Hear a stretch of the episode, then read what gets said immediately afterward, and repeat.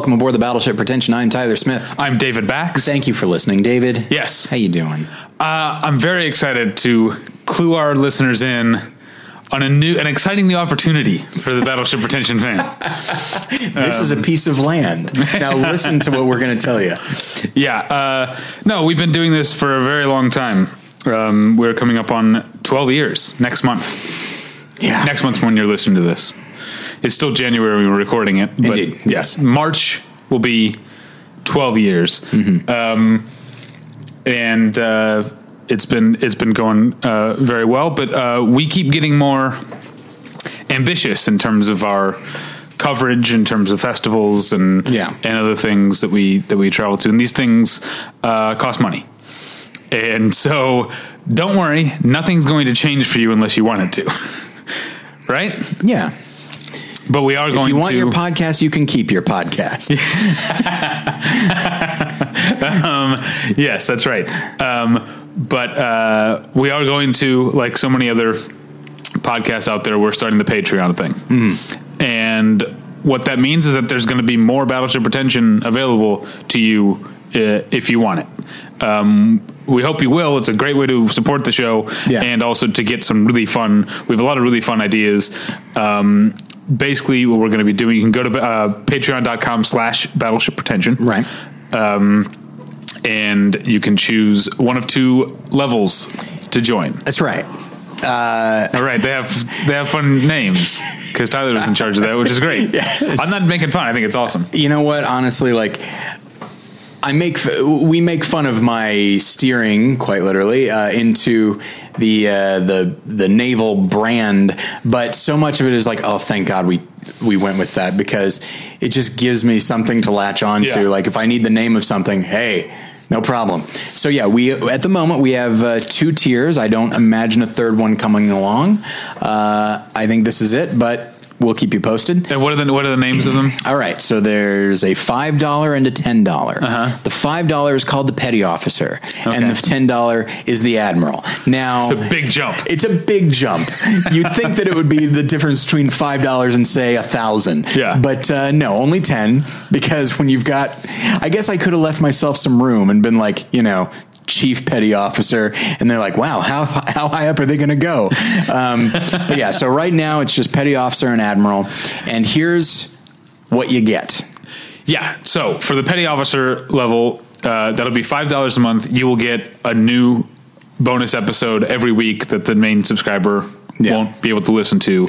And we're not gonna do some bullshit ten minute thing. No, they're we be- are windbags, and we are Yeah. planning for each bonus episode to be a solid 45 minutes. Of course, we thought this podcast 12 years ago was going to be 40 to 45 minutes, and now look where we ended up. So Yeah. you might get even more than you bargained Yeah. for. Yeah, yeah. At this point, if you download a regular episode of Battleship Pretension and it's forty-five minutes, something went wrong. Like, Right. We got sick. or Yeah, had to so cut David got a call, and he's got to go. Yeah, um, yeah. So, um, so you'll get a new episode every week. Uh, probably we're thinking probably Tuesday night slash Wednesday mornings is when that'll go up. Um, in addition to that, our existing non-commentary premium episodes. This is why those of you who listened to the uh, movie journal earlier this week when I told you to hang on, uh, you will immediately get those. So the the the bonus episode we just recorded, Yeah. about the Oscar nominations, uh, Oscar nominees for this year. You'll get that automatically. You will get our episode. What what else? What else will they get? our very first premium episode was with our friend Bill Dwyer many years ago, and then we had uh, Scott and I and Jason Eakin talk about come on and talk about the year 2007. Uh, we had. Uh, last year's BP's ceremony uh, with Right. you, me, and Scott. That's available. So the five dollar gets you new bonus episodes and our old bonus episodes, but not Not the commentaries. So you might be able to see where the ten dollar one is, Right. is going. Yeah. Um, uh, but uh, yeah, so the ten dollar one, the the admiral level, Mm-hmm. Gets you uh, the same thing. It gets you a new episode every week, new bonus episode every week, all the existing bonus episodes, plus all of the existing commentaries. And so- let me say this: as somebody who uploaded all this stuff, Uh-huh. we have so many commentaries. I like as I started doing you know one movie at a time because when we do commentaries it's usually three four or five movies in a day and so when i send them out to people i tend to send them as like one unit but when you're uploading one movie at a time you're always like this is ridiculous. We've done a lot Why have we done this to ourselves? Yeah. Uh, but yes, it is a lot of content. So yeah, the ten dollar level, you get that. Uh, you get the episode plus for those four bonus episodes uh, a month. You will get video, which Yeah. is something that apparently people want. people it's are you excited it's like oh i hear them sitting and talking Yeah. now i get to see it and while it's, i realize that we're not selling it well but people like it yeah, you get to see Tyler's whole movie collection. you get to see some get- of my riddlers You get to see us uh, checking our phones while the other person is talking. Sometimes, absolutely. And it's like and you get the fun experience of oh two guys with beards and glasses. Which is which? Who's to say? Yeah, yeah, yeah. so yeah. Um, so that's what the ten dollar level gets you. So the five dollar gets you every Patreon episode going forward, plus our existing four bonus episodes. Mm-hmm. Ten dollars gets you every Patreon episode going forward with video, Yeah. plus our existing bonus episodes and our existing commentaries. Yes. Uh, now, what I want to say about the commentaries, Indeed. going forward, once you become a Patreon subscriber. Um, because we only have so much time, um, those paid uh, that the month of the commentaries, those will be the Patreon bonus episodes. So you won't have to buy the commentaries at either level going forward, Right. Um, and those will be your bonus episodes.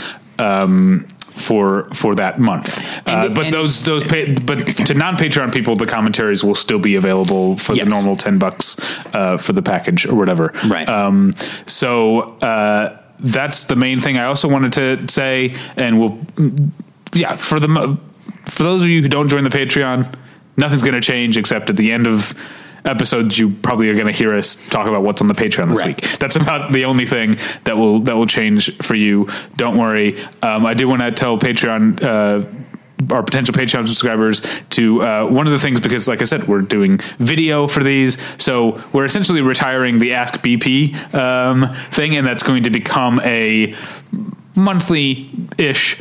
Uh, Patreon episode. So if you have questions for us about our personal lives, not about our jobs, I'm not going to talk about our jobs, about our thoughts on movies, about anything, um, uh, you can you can uh, email them to me, David at battleshippretension.com. Um, and th- those will be part of our uh, monthly-ish mailbag episodes on on the Patreon for the Patreon subs- subscribers. So that's patreon.com slash battleship pretension. That's our big announcement. Um, and, And- again, for those of you who don't want to join, nothing's going to change. Right. We're still going to have movie journals. We're still going to have uh, episodes proper. The premium content, if you want to buy it, you can. Uh, Yeah. It's not going to be only available to pay, uh, Patreon subscribers. Uh, patrons, I believe, is what we should start calling them. Yeah. Um, and uh, I will, I will say this. It's, uh, and I'm trying to examine myself to see if it's coming from a place of paranoia. I don't think it is. Um, based on what other podcasters have mentioned to me um, about certain reactions uh, whenever a Patreon starts, um, I realize that we do have sponsors. And we do sell bonus content. And so some people might wonder, why are you doing this? How much money do you guys need? Um, and we love our sponsors. We are very uh, grateful for them. And if you want to sponsor Battleship Pretension, you're always more than welcome to. Sure. Um, we try to set our price points at a reasonable rate, but Yeah, very um, reasonable. Which- yeah, maybe yeah. maybe too reasonable. That's why we're doing this Patreon. Yeah. Um, but yeah, it's it, it ultimately comes down to as David said, like he's going to Toronto Inter- International Film Festival. We do Comic Con. We, we So just did just Sundance. Sundance. Uh, we do stuff that people find interesting. Yeah. and you know, you actually because of Battleship Pretension and because of you going to Sundance, like people get reviews of movies that aren't going to come out for months and months, and you as a as a as a reader and as a listener, like you get first dibs on uh, on David's reviews of that and that kind of thing. So, uh, and that does cost money because we, after doing this for 12 years, we don't necessarily like being out of our own pocket, uh, Yeah. which thankfully hasn't happened in a while. But if this if the Patreon goes the way we would like it to go, um, then we can just keep adding stuff. Yeah, we can keep doing more know. stuff. We can get better equipment. Yeah, Um, that's true. Yeah. Newer equipment. This laptop's getting pretty old. Yeah, uh, yeah. Every time, I, like at at Sundance, I'd sit down with another critic to you know like you sit at a bar or whatever Yeah. and use the Wi-Fi, and, and people are just like writing reviews. Everyone would get out their laptop, and then I like have to haul out, mine, Yeah. which is Which is crazy. It's not that frus- big, but it's frustratingly heavy. uh, yeah, because laptops are so small now. Yeah. Um, and and this this thing is uh, yeah, uh, giving me scoliosis. Uh, standing in line at Sundance. Um, anyway, so yeah, Battleship. Sorry, Patreon.com slash Battleship Pretension. We're gonna have a lot of fun on the Patreon episodes. Uh, I think that's going to be our main Yes. goal with them is to keep them fun. partially because this is going to be a lot of recording uh, on our part, and so Yeah. we want to keep ourselves interested, and hopefully you interested as well. Yeah. um, and it, I think it it frees us up quite a bit. To- I mean. We do have specific ideas that we will come back to uh, over and over again, um, but Yep. it can be like, hey, uh, uh, uh, one example is like, all right, we're going to pick a year at random and we're going to do our individual top five movies of that year. Yeah. That's something that Or- doesn't really lend itself to an episode. Yeah, or pick an actor or Yeah, a director or something like that. yeah, um, yeah, and um, and yeah, well, as we have ideas, like that's why I said monthly-ish mailbag. We're not going to be rigid with the Patreon. Do you know what I mean? Like if if there's a month where we have too many fun ideas, fun ideas to do a mailbag, then we'll, we'll push it off till next next month. Indeed. It's gonna be it's gonna be fun. Um, and yeah, uh, only five dollars for uh, all of the episodes. Ten dollars if you want all the episodes with video and our past commentaries. Indeed. Hey everybody, Tyler Smith here. Um, so just something that we forgot to mention when we were talking about the Patreon is that uh, if you purchased our most recent bonus episode about this year's uh, Oscar nominations uh, with Dave Platt. If you purchase that and then you become uh, one of our patrons with either the five or ten dollar plan, uh, we will refund you the dollar fifty that you paid for the bonus episode. Um, we would hate for you to feel like you're paying for something twice. So. Um, so if you once again if you bought the bonus episode and you subscribe to our patreon uh, you will get that dollar 50 back so thank you very much Okay. Um, yeah, I'm trying to think. What? Well, now I feel bad going into our sponsors. I feel like maybe we can hold off until later. I mean, I guess I could talk about the thing I was going to talk about at the Please top of the show. show. 'cause, but I was uh, going to say, should we announce our next commentary? Yes. Is that a good time to do That- this? I think there's a good time to do it. So, Get people uh, excited about it. It was all your idea, but I'm really on board. Yeah. So, uh, like I said, the Patreon will get you the just recorded uh, Oscar nominees bonus episode. Um, and it will also get you our next commentary, which you can buy if you're not a, pa- a patron. But our next commentary, And it's which isn't for like a couple months at this point, but uh, yeah. yeah, it's almost two months uh, from now. But um, look, everyone knows the most anticipated movie of 2019 for any thinking person okay, is John Wick 3, right? right. And so, in celebration of the great man himself, our next commentary is going to be uh, four movies that are Point Break, Speed, The Matrix, and John Wick. We are doing a Keanu kicks ass Right. uh, uh, movie commentary marathon. It's going to be so much fun. Uh, slots are going to fill up with our uh, and our and your favorite guests. Yeah. um, and those are going to be available at the end of March or the very beginning of April. I'm not entirely Uh, sure. Pretty much end of March. Yeah. Okay. Um, yeah. And what's, I'm sure there are people that are like, why aren't you doing Bill and Ted? Is like, this is action, Action only. only. Yeah. What's fun is that we could do a second round of these of like non action where you do Bill and Ted, Bram Stoker's Dracula. Oh, okay. Uh, the Gift. Okay. And The Lake House. you know? yeah. So, See, I was thinking you could do like an all comedy one with Bill and the both the Bill and Ted movies. Okay. Parenthood sure. and uh, Much ado about nothing. uh, much ado about nothing. There you go. There you go. Yeah. you know, where wow. he's by far the worst part of it. Um, I still like that movie.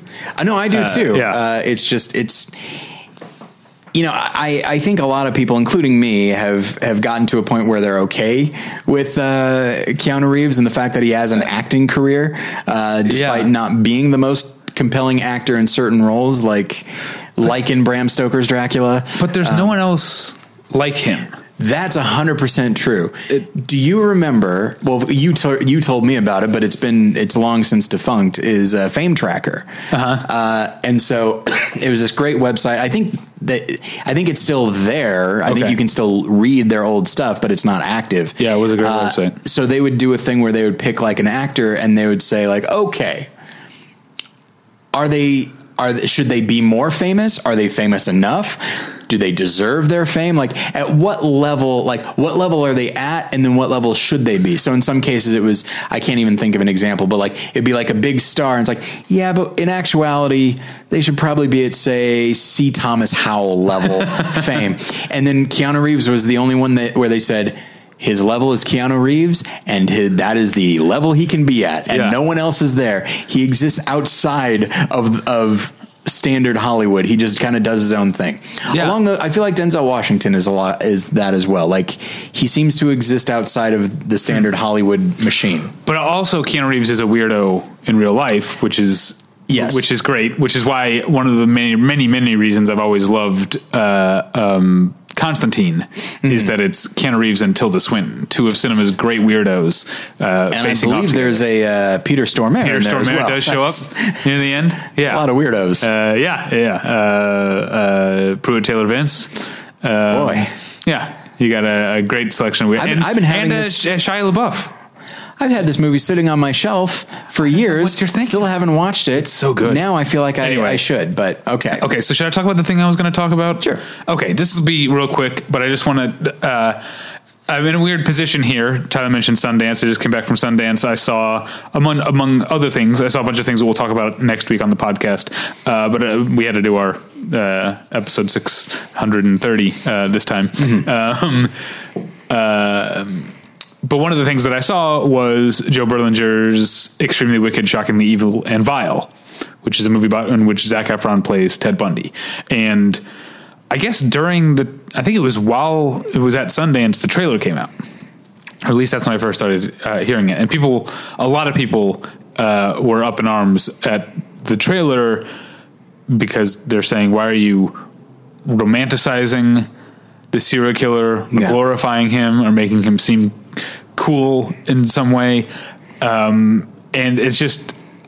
I, I, the reason I say I'm in a weird position is because having seen the movie, I don't actually think it's that good, but it's not that. Yeah. And I watched the trailer and I was like, I get how someone could you know could could glean that from the trailer but in 2019 are we still so gullible that we're assuming the trailer represents what the movie is going to be Uh, I'd say not only yes, but also maybe even more so in 2019 than in the past. I mean, it's it's definitely a kind of a knee jerk culture right now. Like Right. if you get even a whiff of, which is what a, a trailer is supposed to be. It's supposed to be a whiff of the movie, and if you get that and you don't like what you smell. Uh, like there's blood in the water. I'm to mix my metaphors. Like you'll and everyone you smell blood in the water they smell blood in the water, and in doing so they drown. yeah yeah that's, that's that's how your metaphor ends up if you smell blood in the water you will drown there you go. So what I'm saying is, don't judge a movie by its trailer. And also, do you not know about Ted Bundy? Like part of the thing was that he was good looking and charming, and Right. that's how he lured women in, you know, and got them to let their guard down. Mm-hmm. So that that's how Zac Efron is is playing it. It's why they it's a good cast performance. a charismatic, attractive leading man Yeah. to play him. Like, Yeah. So yeah, uh, again, I can't really recommend the movie that much, but also I can recommend not judging a movie by the trailer.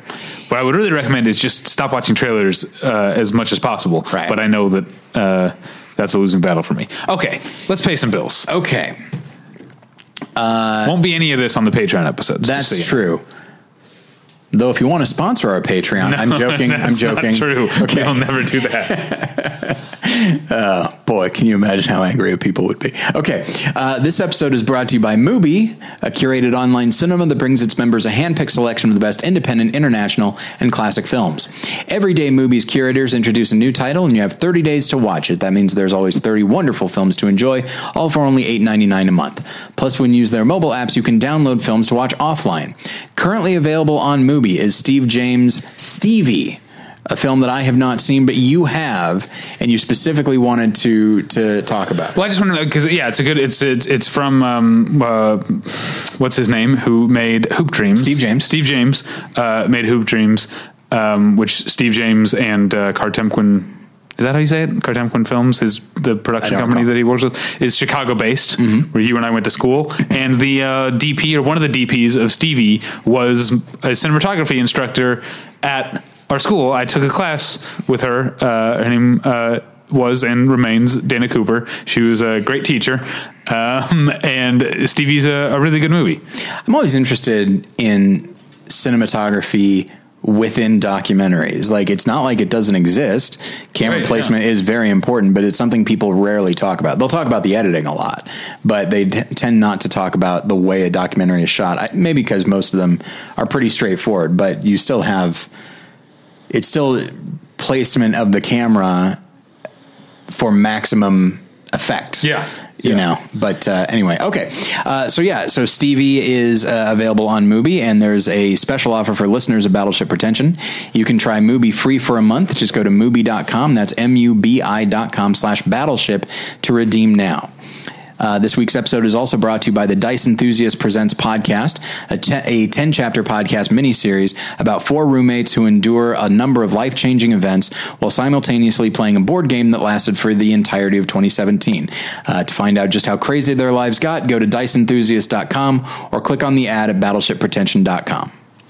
And I want to tell you about tweakedaudio.com. You see, tweakedaudio.com is where you go for professional quality earbuds in a variety of stylish styles and colorful colors. They look great, they sound great, and uh, Tyler and I use them each and every day of our lives. Today, I was listening because I'm trying to, I, you know, you know, my greatest fear in life is being out of touch. Yes. So I'm listening to what the kids are listening to. Um, I don't know if that's true, actually. Yeah. But um, yeah, I, uh, I was listening to. Uh, there's a, an artist. Uh, her first album is almost coming out. Uh, is coming out in a month or two. Um, her name is Billie Eilish. She, she's from right here in in Los Angeles.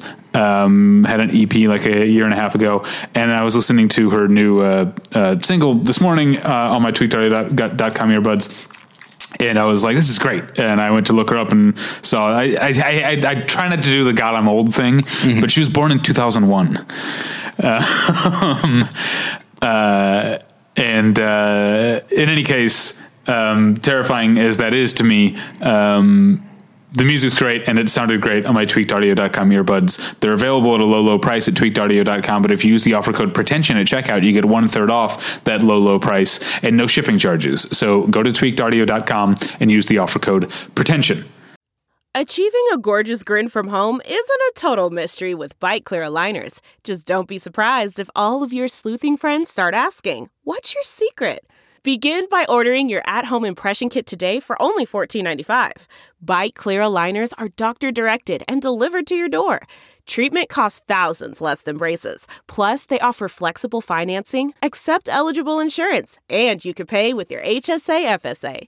Get 80% off your impression kit when you use code WONDERY at Byte.com. That's B-Y-T-E dot com. Start your confidence journey today with Byte. Tyler, Yes. I don't know if you've been keeping up on our episode numbers. Um, I don't mean how many downloads they're getting. That's doing great. Right, What. I'm talking about is each episode, each non movie journal episode is numbered. Mm-hmm. So the number of weeks we've been doing the show. We've done one a week um, for, at this point, 630 weeks. Um, wait, Six thirty or is it 620? I think it's six twenty. No, is it? This seems like an easy thing to look up, uh, which I will do. It is 620. Yeah, 620 Hey, all weeks. Sorry, I was getting ahead of myself. Um, and we've had a tradition for most of the, the those weeks in which every time we do an episode in which that number on the that's on your your podcast player or your phone or, or your desktop you know screen or whatever uh, ends in a zero but is not evenly divisible divisible by 50, we do a profile. Yeah. And so we we might be changing things up with the Patreon. We are not. You can rest assured, changing things up Right. with the every ten weeks. You're going to hear for every fifty. this horseshit uh, spiel that you did not tune in for yeah. Every 10 weeks. I Don't, don't you worry ten about weeks that. is just long enough for people to like to kind of forget that I'm going to do this. I do, and then and then you. That's like- what I'm hoping. Um, Yeah, and uh, hopefully the the listeners are just as exasperated by it as I am. So um, we are doing a profile, and as we have been doing a lot recently on the profiles, Yeah. um, which I don't think we have any um, plans to stop doing. We are doing a tribute to someone who passed away recently, and so this time we will be profiling the career of director Nicolas Roeg Okay. whom I uh, I guess I first would have come to with The Witches, which we will talk about uh, later, but I wasn't really at that age. I didn't really know about what directors were. Yeah. You know, I think the the first time that I realized that a Nicolas Roeg something was something was when I saw Walkabout, which was probably uh, when I was nineteen or twenty. Yeah, Yes, many Um, many years ago. I remember you raving about it at the time. Oh, we- lived together, right? In Chicago. Yeah. So I was probably 20, yeah, 20 years old or so.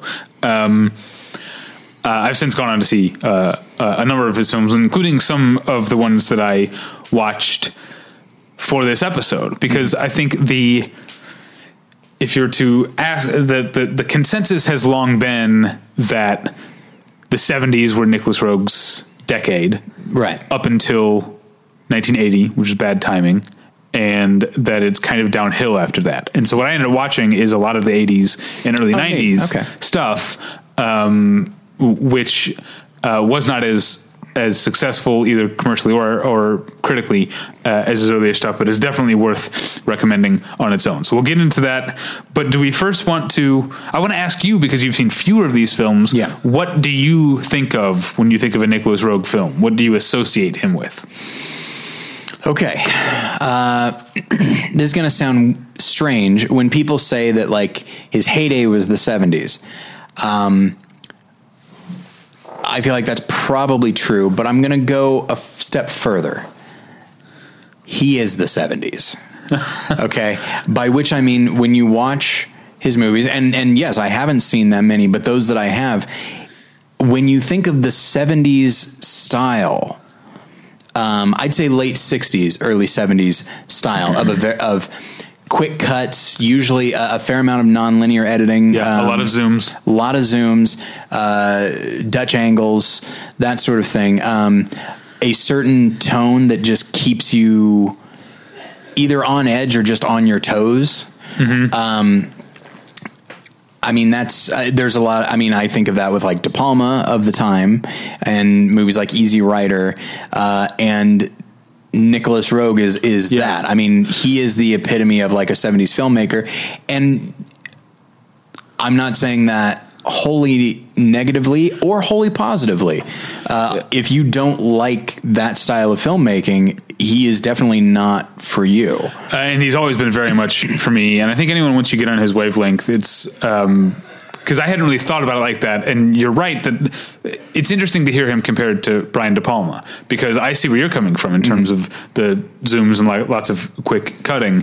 Um, but I put them on almost different spectrum, different ends of the spectrum, Right. Because Brian De Palma is so postmodern and self-aware, which Yes, is not, again not a bad thing. Whereas uh, Nicolas Roeg is more of an impressionist. You know, he he's you know if you um, if you remember if you listen to the movie journal, I talked about the other side of the wind, which is a very what you're talking about Yeah. type- of type of movie.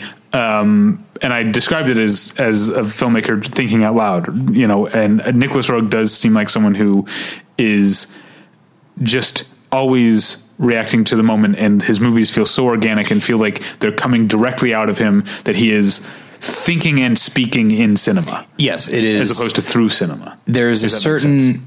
Presentness uh, to his films where you can almost see him.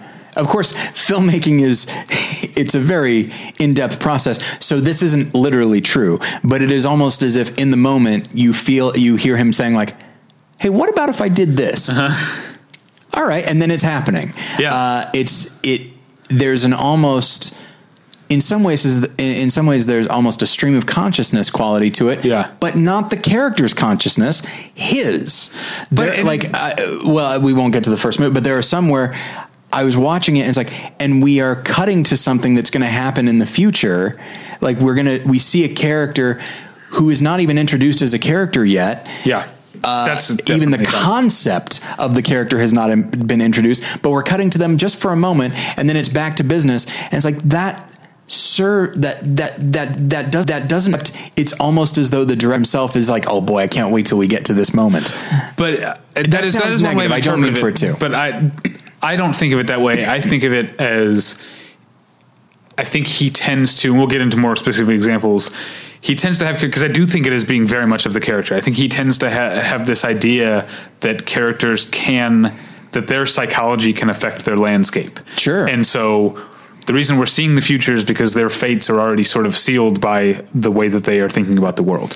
It Um, there is a a, a touch of expressionism to his films Mm-hmm. Yeah, as right, well, right. Uh, certainly stylistically, and also just in the in the editing. But let's go back to before he was a, dir- a director, when he was a, a cinematographer. He, I mean, he worked his way up.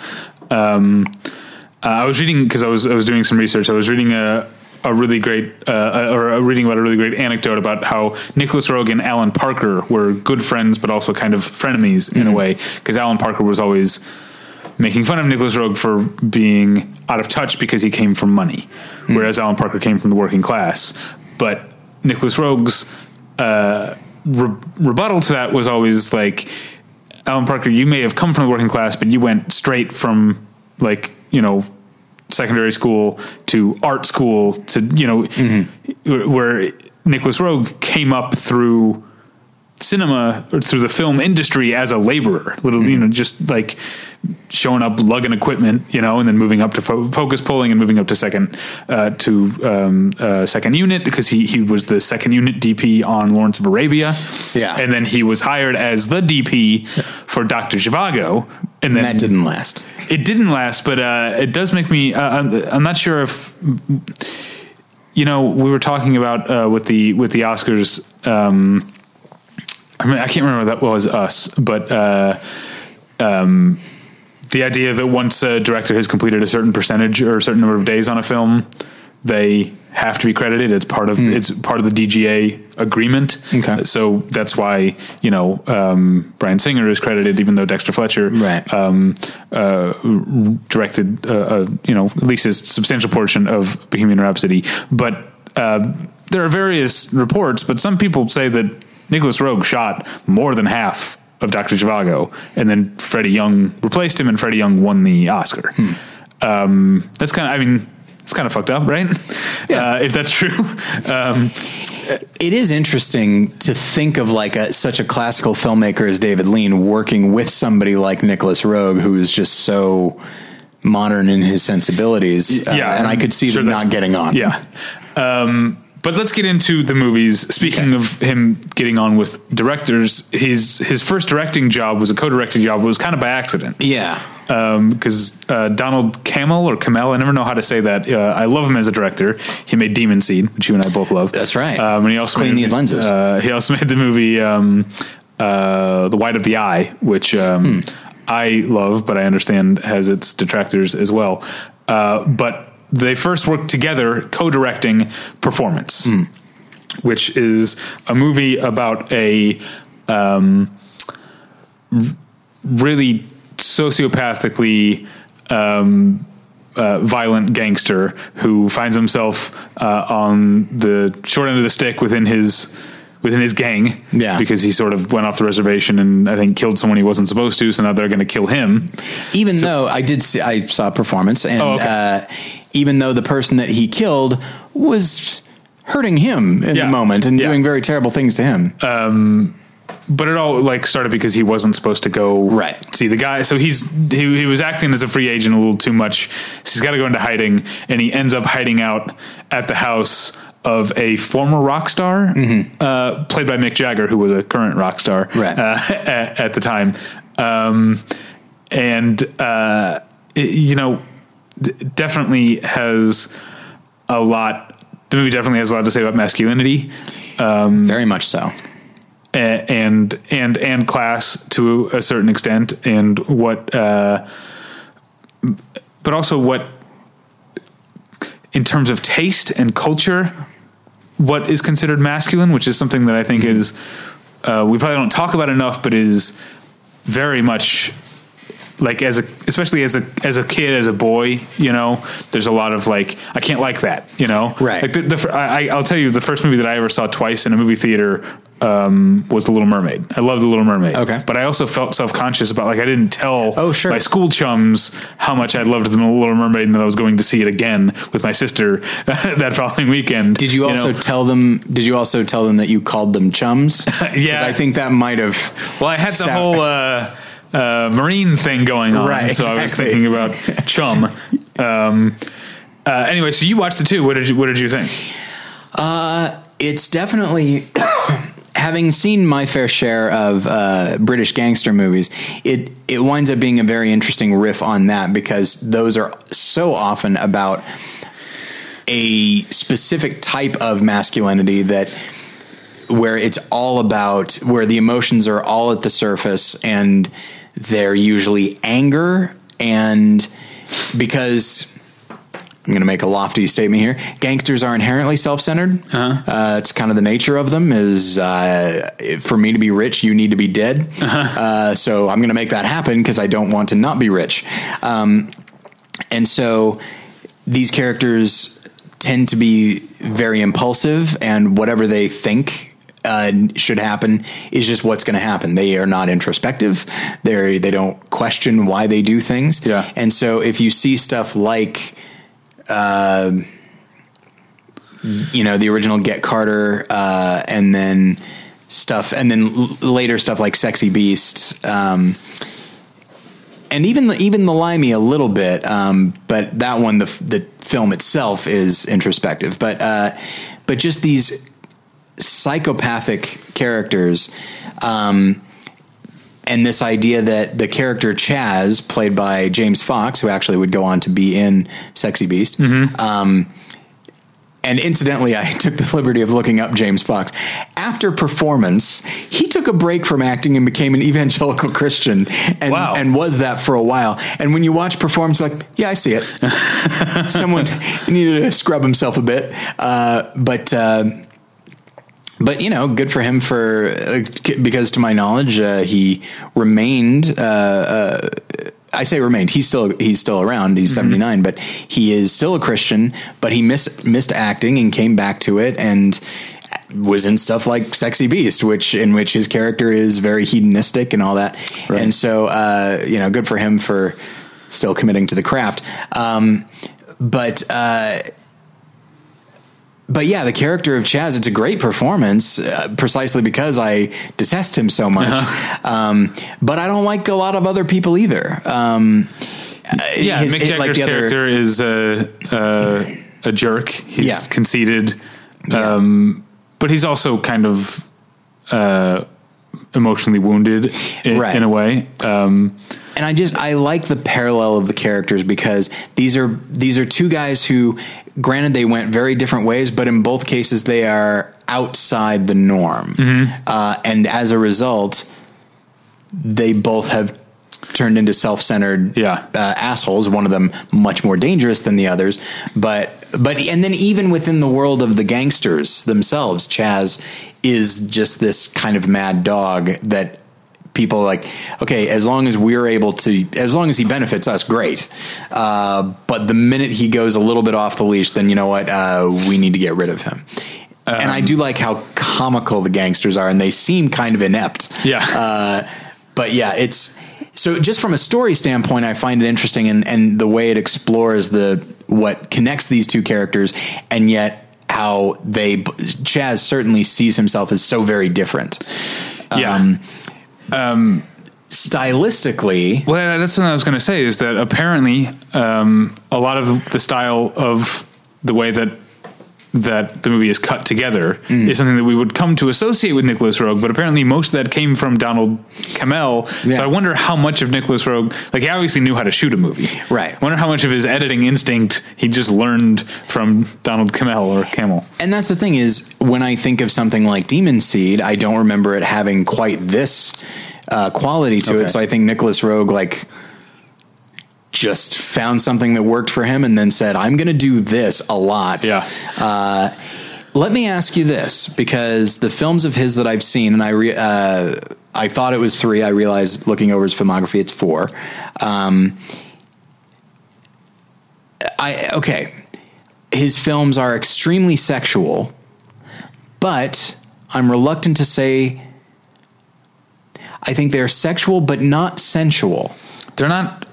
Yeah, Do you know what I mean? Like those kind, those hard cuts and stuff do not make this an an, an ex, particularly erotic. Yeah, they're not very erotic. Even though, yeah, he will get to his one of the most famous things he did was a sex Indeed. scene, uh, one of the most famous sex scenes um, uh, in in cinema. But he doesn't.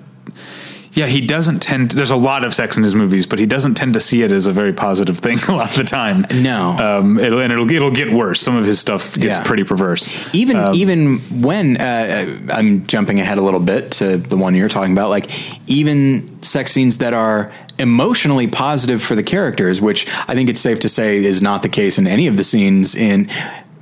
Is that true?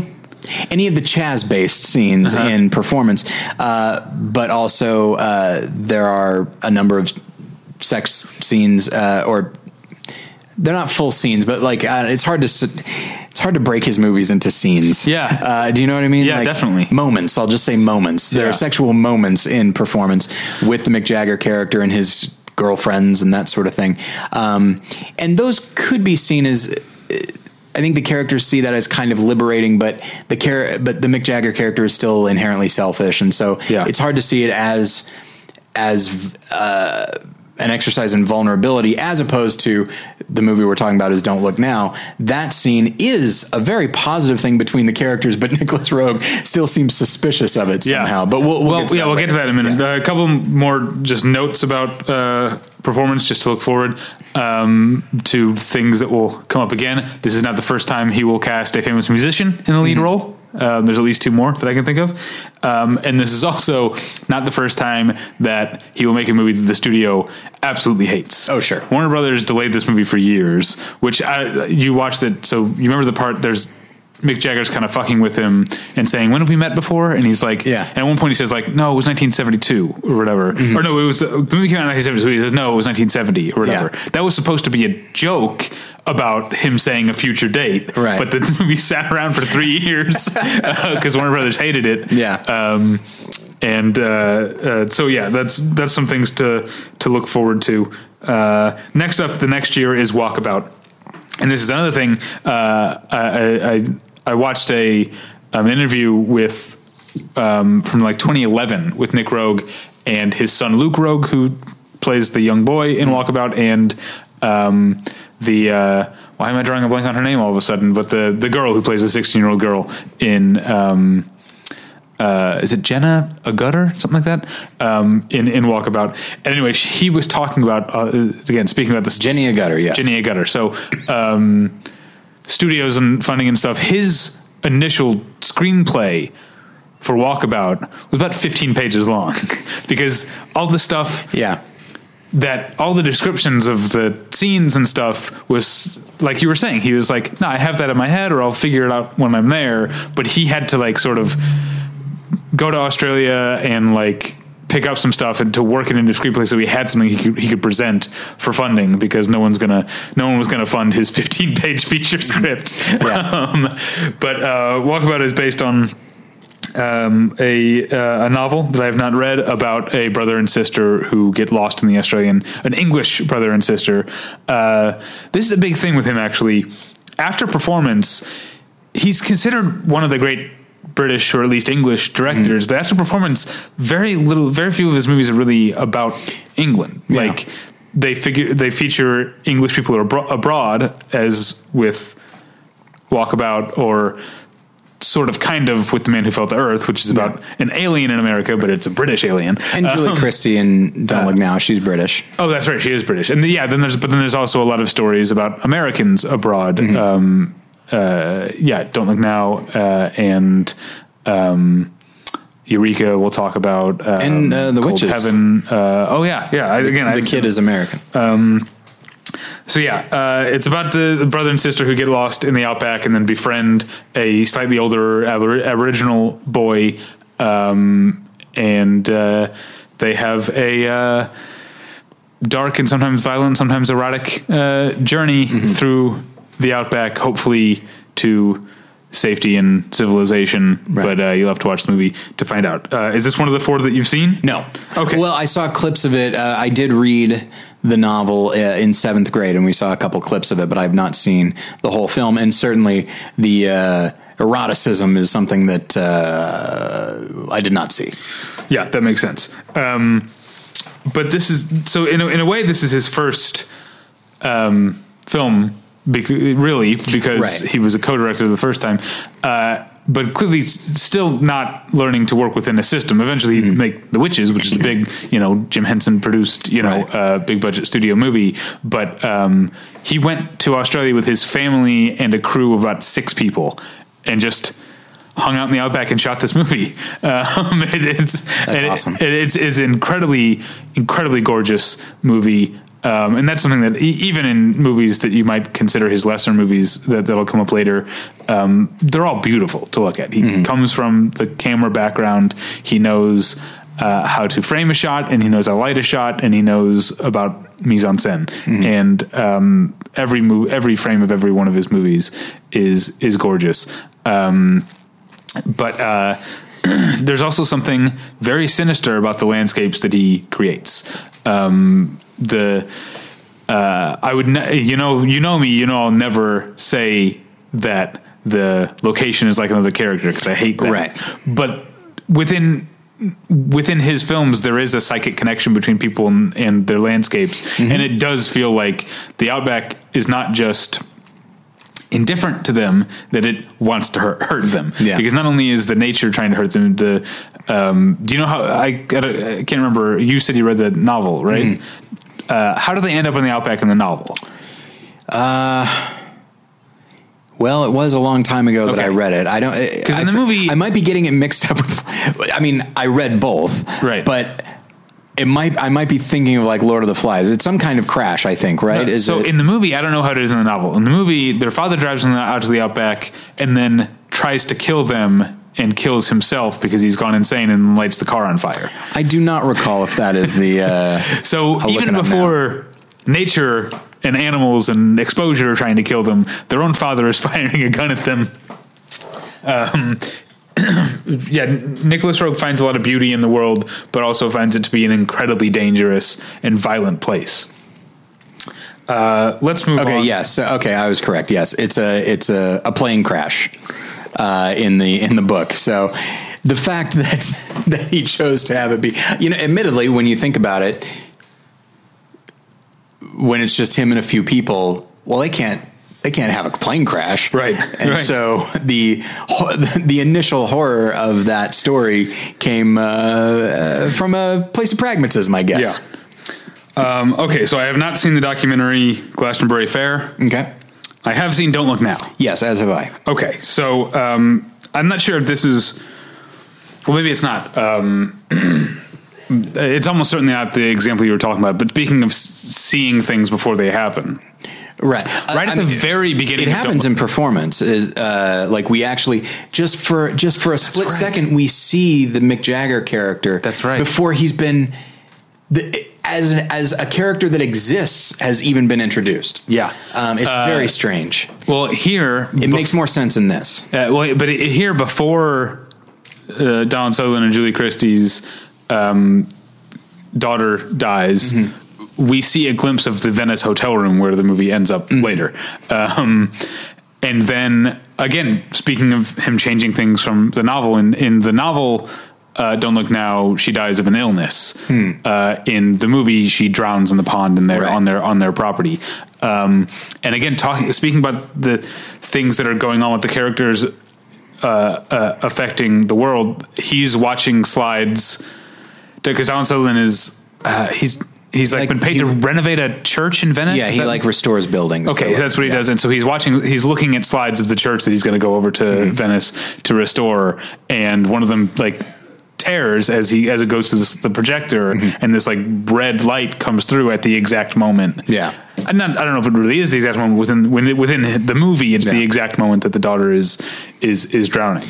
and he then rushes out. He's been given, he doesn't hear anything, he didn't see anything. He just suddenly knows that something is very wrong. Yeah. And so he runs out. And so this, as strange as it may sound, of the films that I've seen, this might be the one that makes the most sense, uh, where the style actually plays into the story itself, where there is uh, not necessarily not not telepathy, but like what would you call it? Someone that can see the future. Like I guess just like psychic Yeah. elements to the characters and being able to fore, foresee something Yeah. that we don't know and they don't know. And so uh, it's like, oh, okay, Nicolas Roeg made a movie that plays, in, uh, you know, is telling a story that plays into his style. Good for him.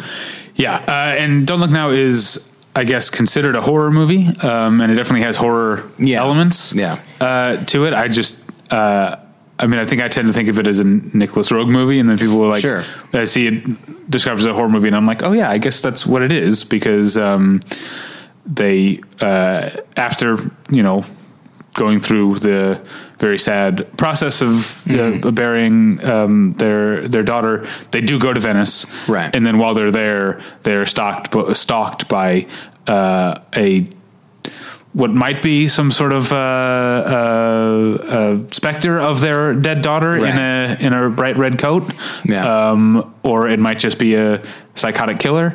Um, Yeah.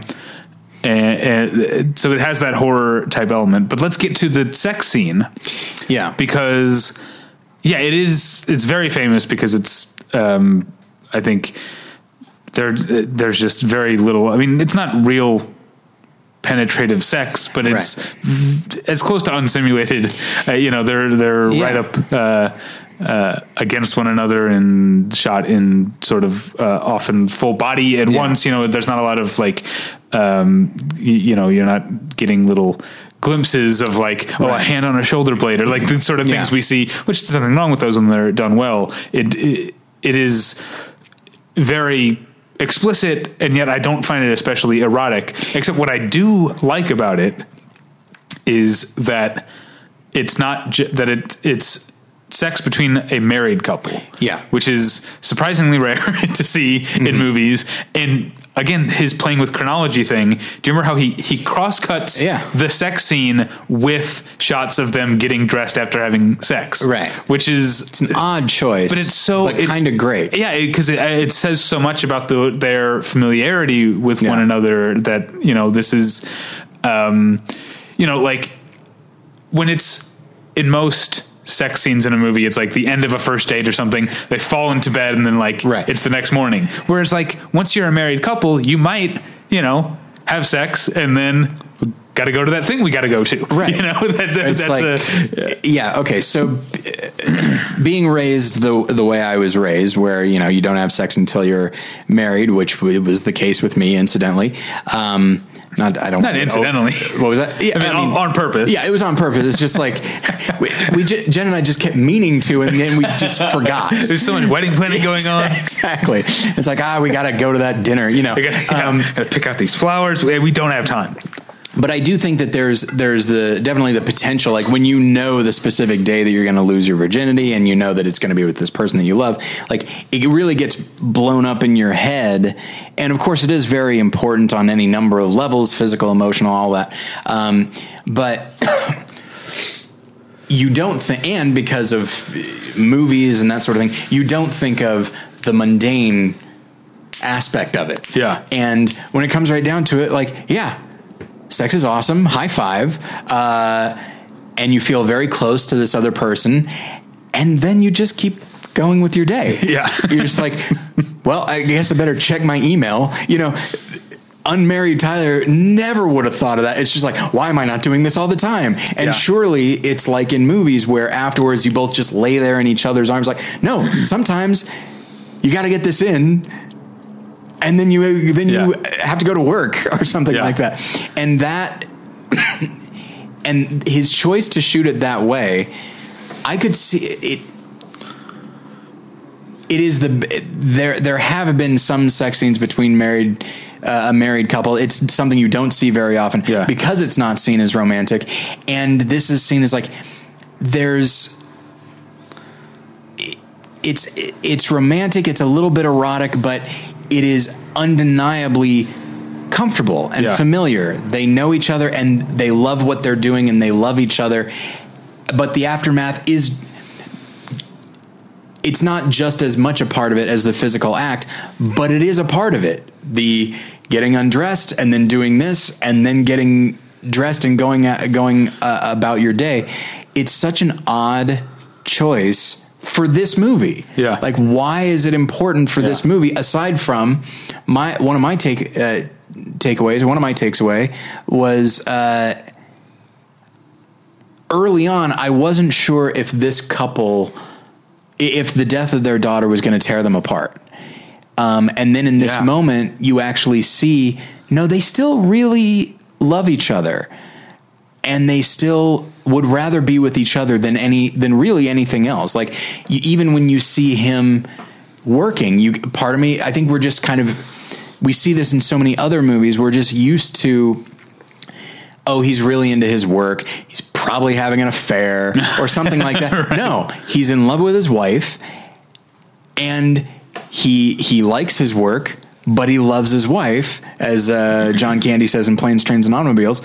And that scene shot that way because if it were if it were just the sex scene, someone somewhere could make the argument that that's them trying to that's them in sort of in denial, like trying to drown their grief in this other kind of passion. But because we see the mundane part too, we see that it's all that's this is their life. It's all part of it.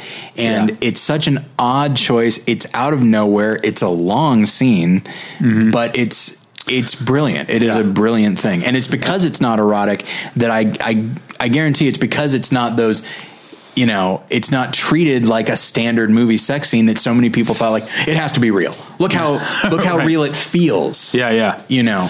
Um, I've been talking for a while. I'm sorry. No, no, that's quite all right. Um, uh, back to real quick, then we'll move on. But real quick, back to the horror thing. Uh, Bernard Rose, who directed one of my all-time favorite horror movies, Candyman. Okay.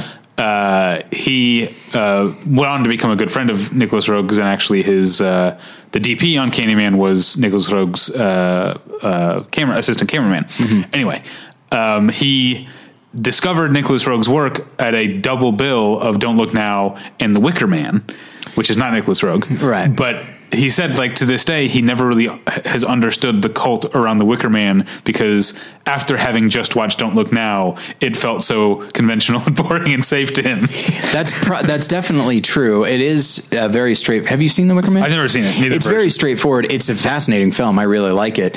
But yeah, from uh, from a style and structure standpoint, Don't, Look Now is just. Yeah. I mean, in many ways, it's just batshit crazy. It, it, in- it incorporates so many things. Like you didn't even mention the two sisters, who are just oh, two right. two British sisters who happen to be vacationing in Venice, and and this speaks to something that I, I wanted to mention, which is you know, in the sex scene, of course, there's going to be sexual elements. And in the life of a rock star and a hedonistic gangster, you're going to have those as well. But there's a scene where one of the sisters, uh, they don't know, they- they're not friends with uh, Donald Sutherland and Julie Christie. They just happen to be visiting in, at least at this point in the story, they happen to be visiting Venice. And one of them is blind and is a psychic. And so there's a sort of a seance scene between the two sisters and Julie Christie. And the blind sister seems to be sort of channeling the dead daughter and while she's doing that she it's it sound she's making very orgasmic sounds she's rubbing her own breasts uh, in a way that is that is uncomfortable in the context of like, wait, I thought we were dealing with a little girl because this is uh, this has become gross. Uh, but I feel like Nicolas Roeg is just an extremely sexual filmmaker. I think it's something that he, I think he realizes like it, something as primal as that is going to play into so many things that we do, even the things that you would not in- initially uh, associate with that. Um, and it's actually something I'm I'm so glad that I rewatched The Witches. I saw it when I was a kid. Yeah. And when we get there, yeah. Jim Henson kids movie, you wouldn't think it wouldn't be you wouldn't think it would be quite as sexual as it is. It is. Oh, good. And I'll talk about it when Okay, we get yeah. there. Um, let's move on. To, I'm not going to be talking for a while now, so go to town. Okay, well, I mean, well, this is. I won't be able to spend too long on the man who fell to earth because outside after the witches, it's the one that it's been the longest since I've seen. It's been close to. It's probably been more than 15 years since I've seen the man who fell to earth. But um, David Bowie plays an alien who comes to Earth to help save his planet. Um, and uh, here's where we get back to Nicolas Roeg's cynicism. Uh, he finds the world to be a terrible, awful place and becomes an alcoholic. Um, he's an alien alcoholic, uh, and that's his only way of sort of um, being able to cope with how awful he finds the world. Um, but it also has uh, to go back to just to pick up on things that um, uh, show up in his movies from time to time. The idea of different parts of the story or just different times of the world happening simultaneously.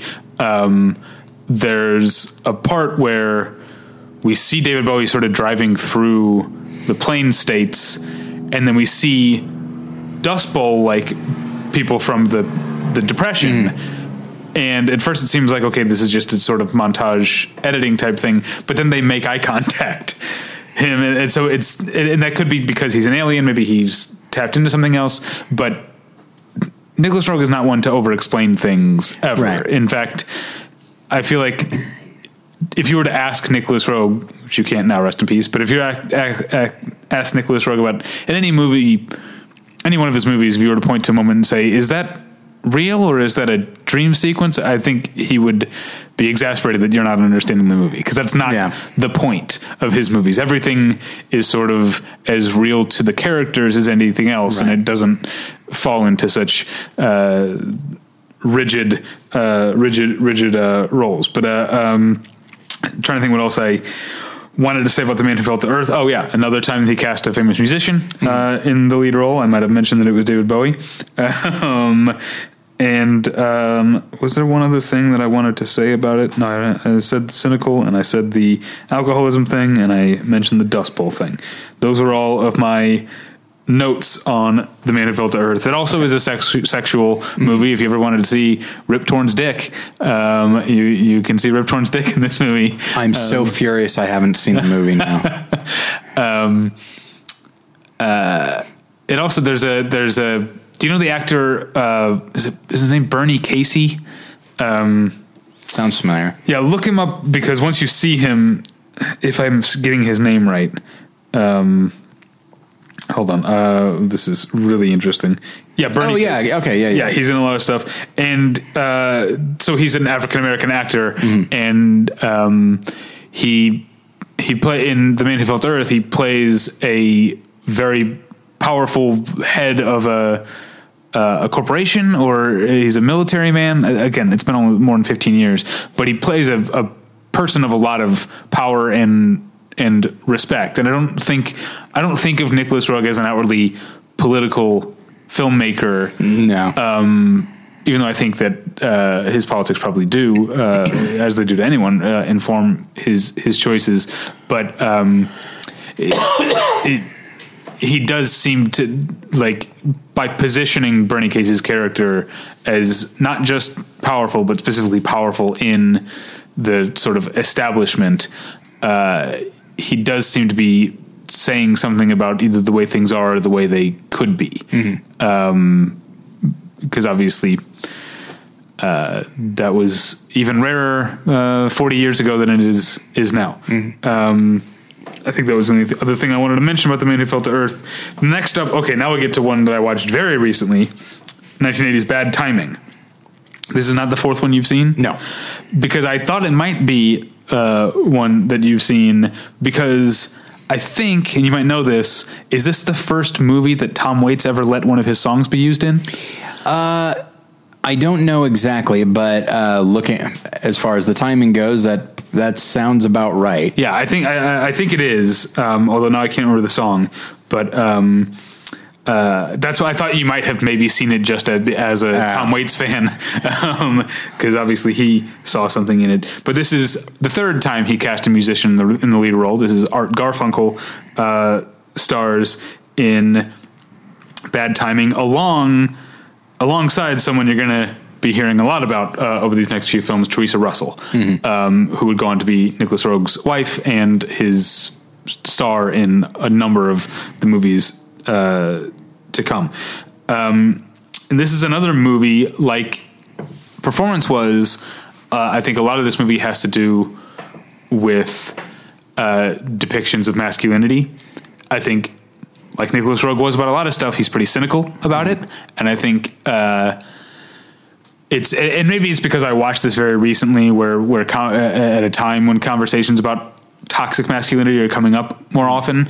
But uh, Art Garfunkel plays a character who is not someone you th- would think of. He's played by Art Garfunkel. It's not someone you would think of as Right, inherently masculine, and- right? But the way that he treats Theresa Russell in his re- relationship, he's uh, he's like a, a, a businessman, and she's sort of a um, bohemian free spirit type, and they have this on again, off again relationship, and he's very controlling in, in a way that feels.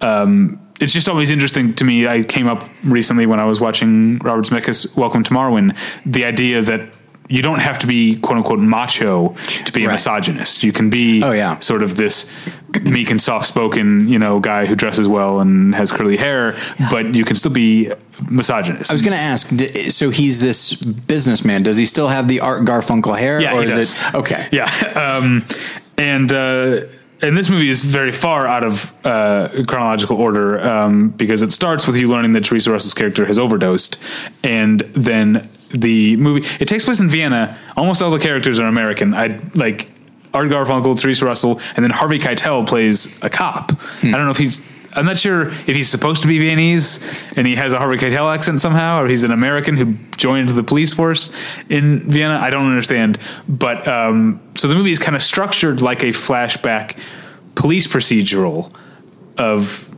Harvey Keitel trying to learn because he doesn't trust Art Garfunkel's story about how, about the overdose. And as things go on, we don't either. Where we tend to be uh, a step or two ahead of Harvey Keitel's character, but not too far. We we learn things just a little bit before he does. Um, but again, Nicolas Roeg being Nicolas Roeg, he's not going to make a straightforward genre movie. So it it has this loose detective procedural structure, but that's not really the point. Um, the point is again a very cynical look at relationships in general and sex in particular. Um, there are things I want to say about the ending of Bad Timing that I won't because I don't want to Okay. spoil it, I guess, or give it away. But uh, it feels weird to be like cagey protecting a spoiler that is really upsetting. Okay. um, but uh, the the movie definitely goes to to some some dark places, but it does match his or does uh, mark his first. Um, uh, um, collaboration with Theresa Russell. There's also, oh yeah, this isn't my insight, but uh, uh, I read this somewhere else or heard this somewhere else. But um, Bad Timing is a very psychologically con- concerned movie that takes place in Vienna, the city of Sigmund Freud. I I think that is probably intentional, um, or at least he maybe saw that in Vienna and and played it up. Uh, I did have a thought, incidentally, uh, just describing like, oh, Harvey Keitel plays a cop, but he's American in Vienna. And when I think of something like The Third Man, which is on my mind because I showed a clip from it today, um, it's you know the main character in in The Third Man, the the cops that he deals with are British, like because Vienna at the time is sort of split up into all these different factions, and so I wonder anytime anytime a movie takes place in a certain location or a Yeah. certain uh, part of the world and it's out of place. You know, like this story should be New York, but it's in Vienna. Yeah. So anytime I I see that, I always wonder if it's for a very particular reason. Like you said, like there's a connection to Sigmund Freud for film people, which I think Nicolas Roeg is, you know, was one. Uh, it has a connection to a, a classic film where a guy is find finds himself like caught up in this story and is heavily under suspicion by the police and that sort of thing. So I don't know. It's it might have something to do with that. I don't know. Yeah.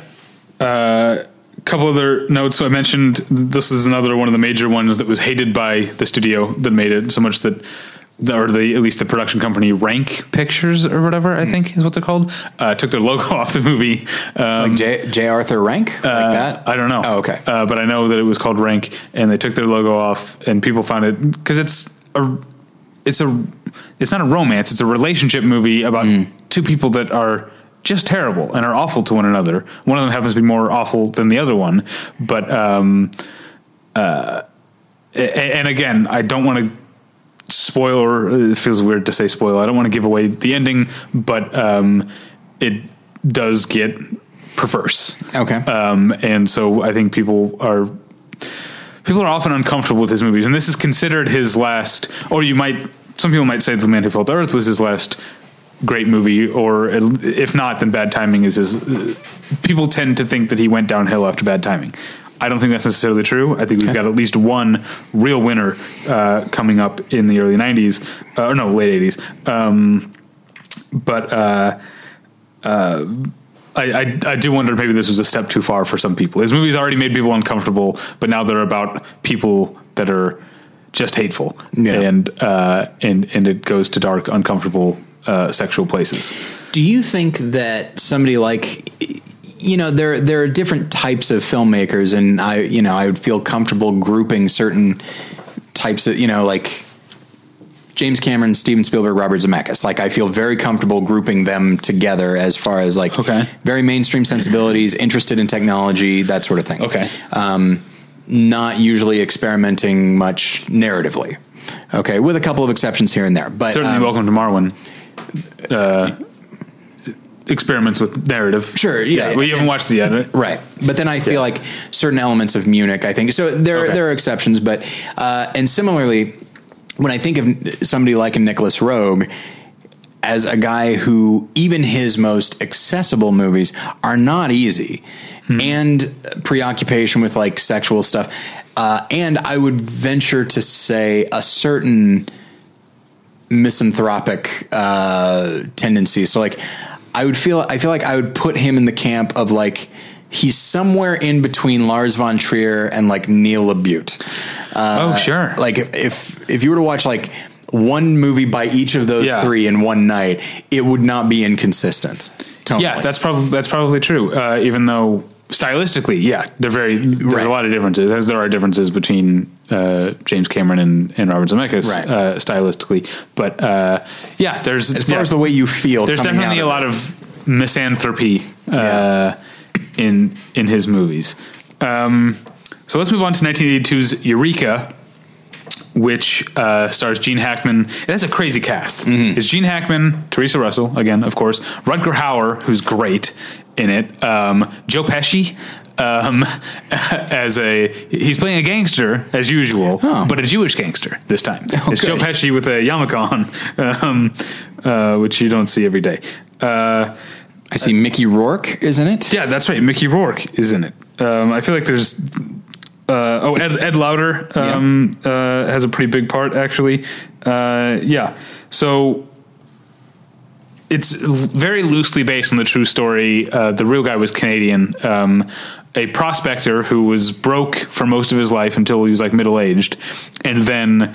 After having purchased a claim that everyone thought was a dud, had nothing on it, found an incredibly rich vein of gold and become one of the richest people in the world, and then spent the rest of his life fabulously wealthy but miserable, and then was murdered.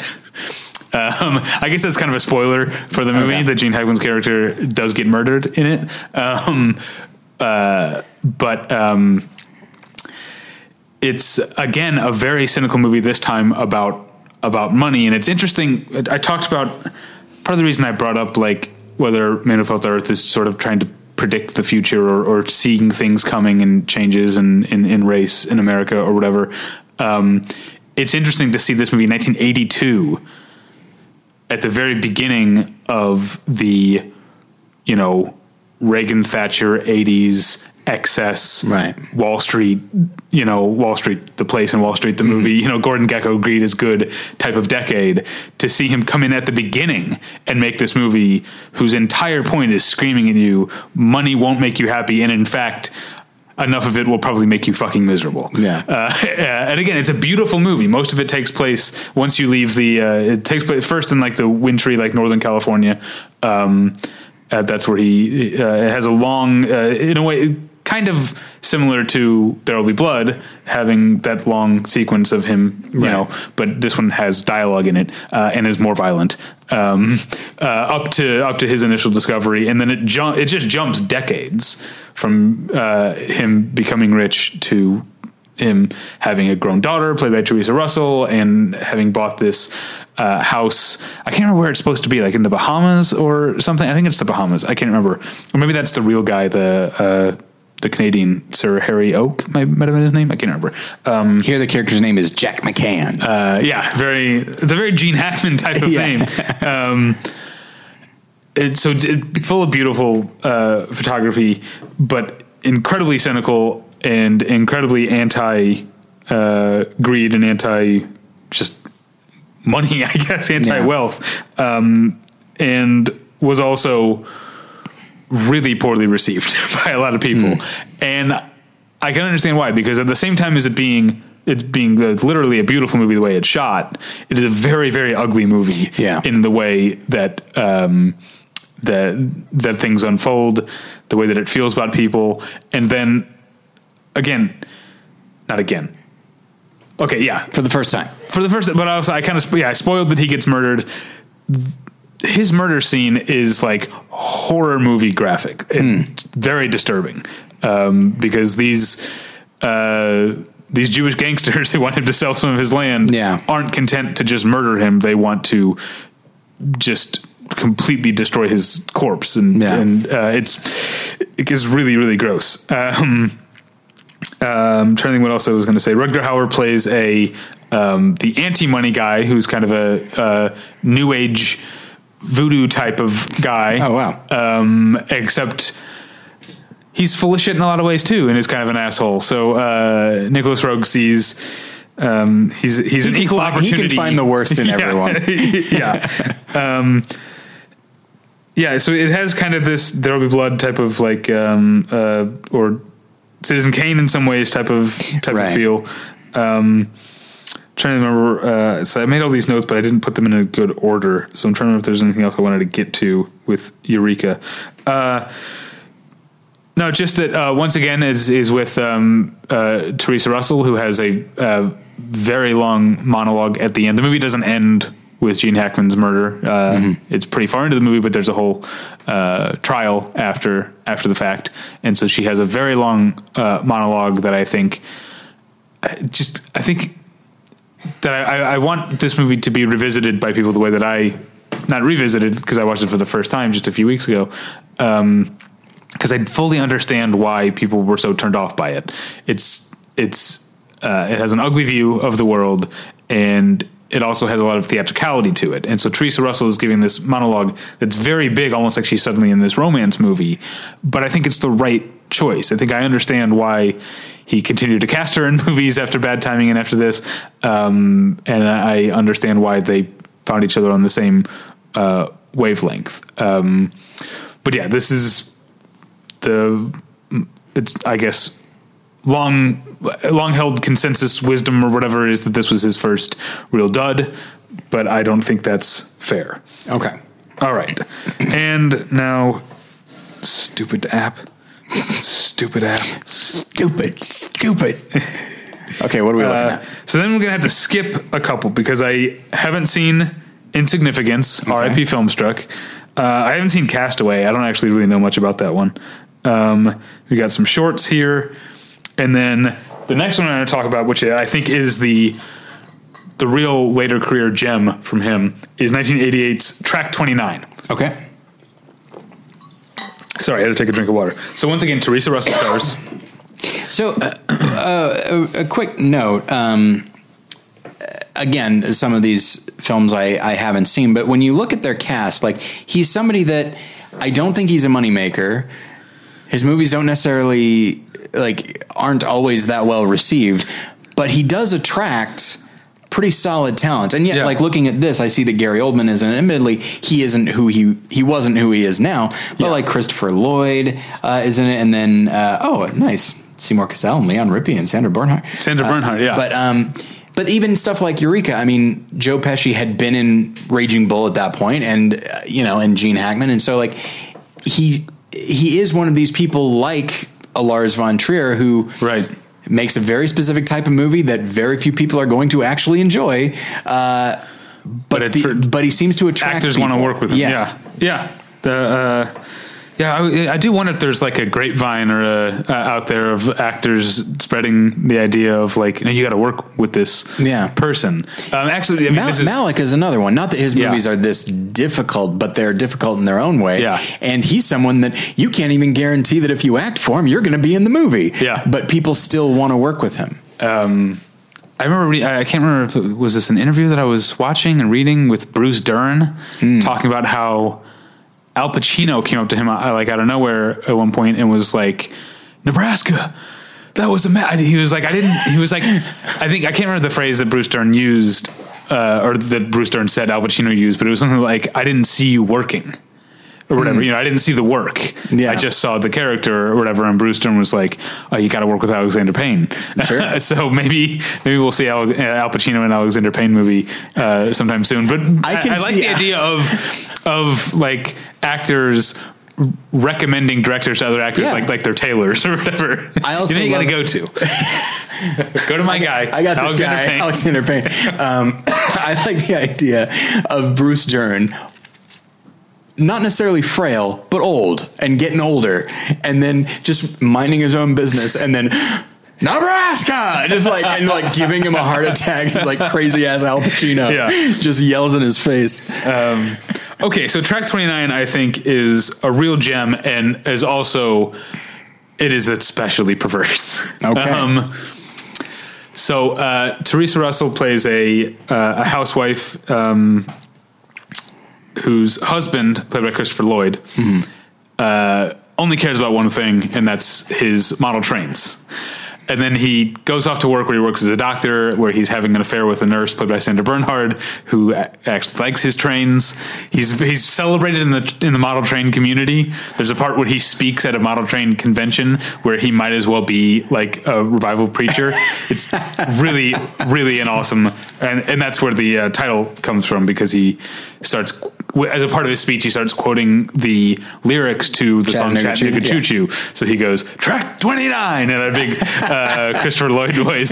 It's great. That's not a bad Christopher Lloyd, just then, by the way. I'll never be able to do it again. Yeah. Um, so she's a miserable and bored housewife, and one day she's at the diner with uh, her friends, and she sees this drifter who stops in, played by Gary Oldman, and they have a little sort of interaction. And the next day, he out of nowhere shows up at her house, and um,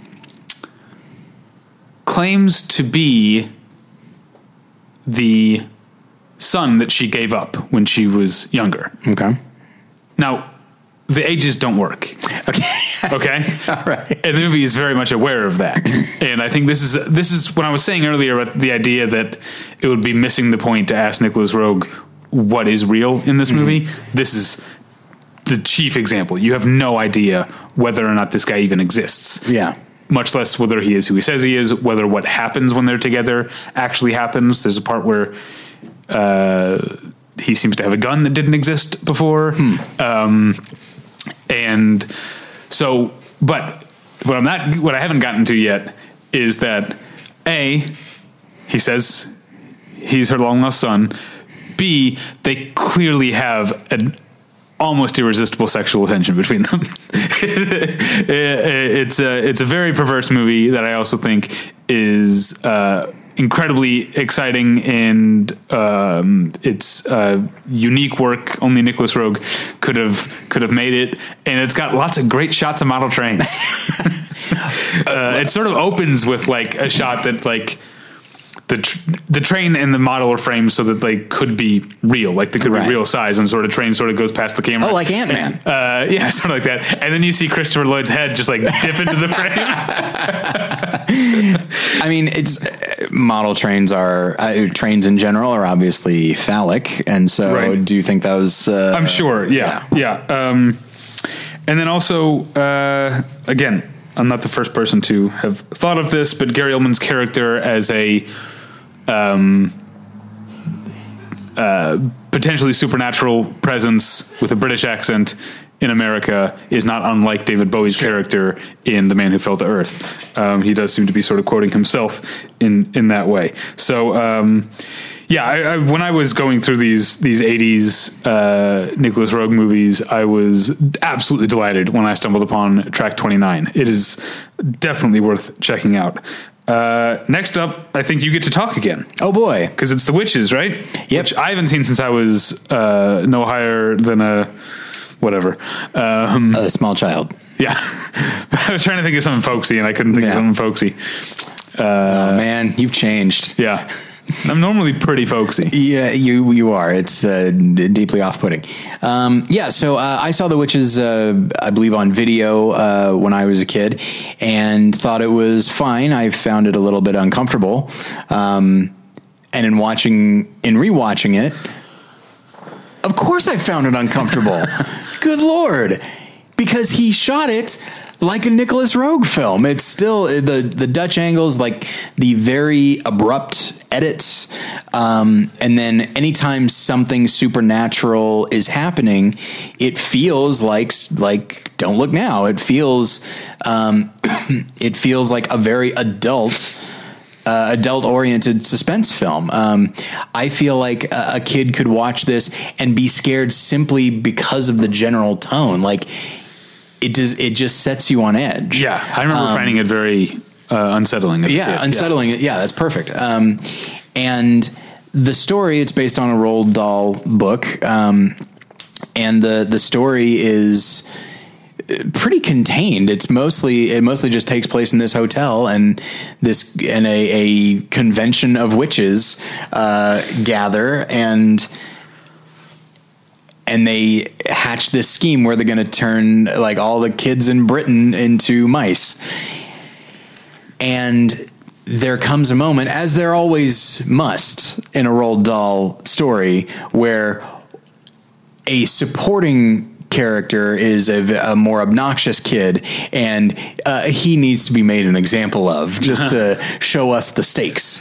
And so this kid Bruno, who is obno- he's not terrible, but he's obnoxious, and so they they. Uh, gave him some of this potion and it's timed out that he'll turn into a mouse at a certain time. And so in the midst of this uh, convention uh, the main witch Angel- the grand high witch uh, played by Anjelica Huston she like calls him in and so he's like standing there like in front of everyone wondering like what's uh, what's going on uh, and then he starts to turn into a mouse and the transformation is truly horrifying That- the makeup effects are awful. That is something that definitely has stuck Yeah. with me from when I. It's been a long time, but I remember that transformation. It's it's Uh, right up there with yeah. Lampwick in Pinocchio. Yeah, yeah. Uh, but with uh, Jim Henson's help. Yes. Yeah. And it's Jim Henson doing more horrifying work than we are used to, even in the 80s when he was doing stuff like Labyrinth and The Dark Crystal and that kind of thing. Um, but here's the thing. We get like these quick cuts and like these crazy angles of Bruno himself as he's changing. And then we get shots of Anjelica Huston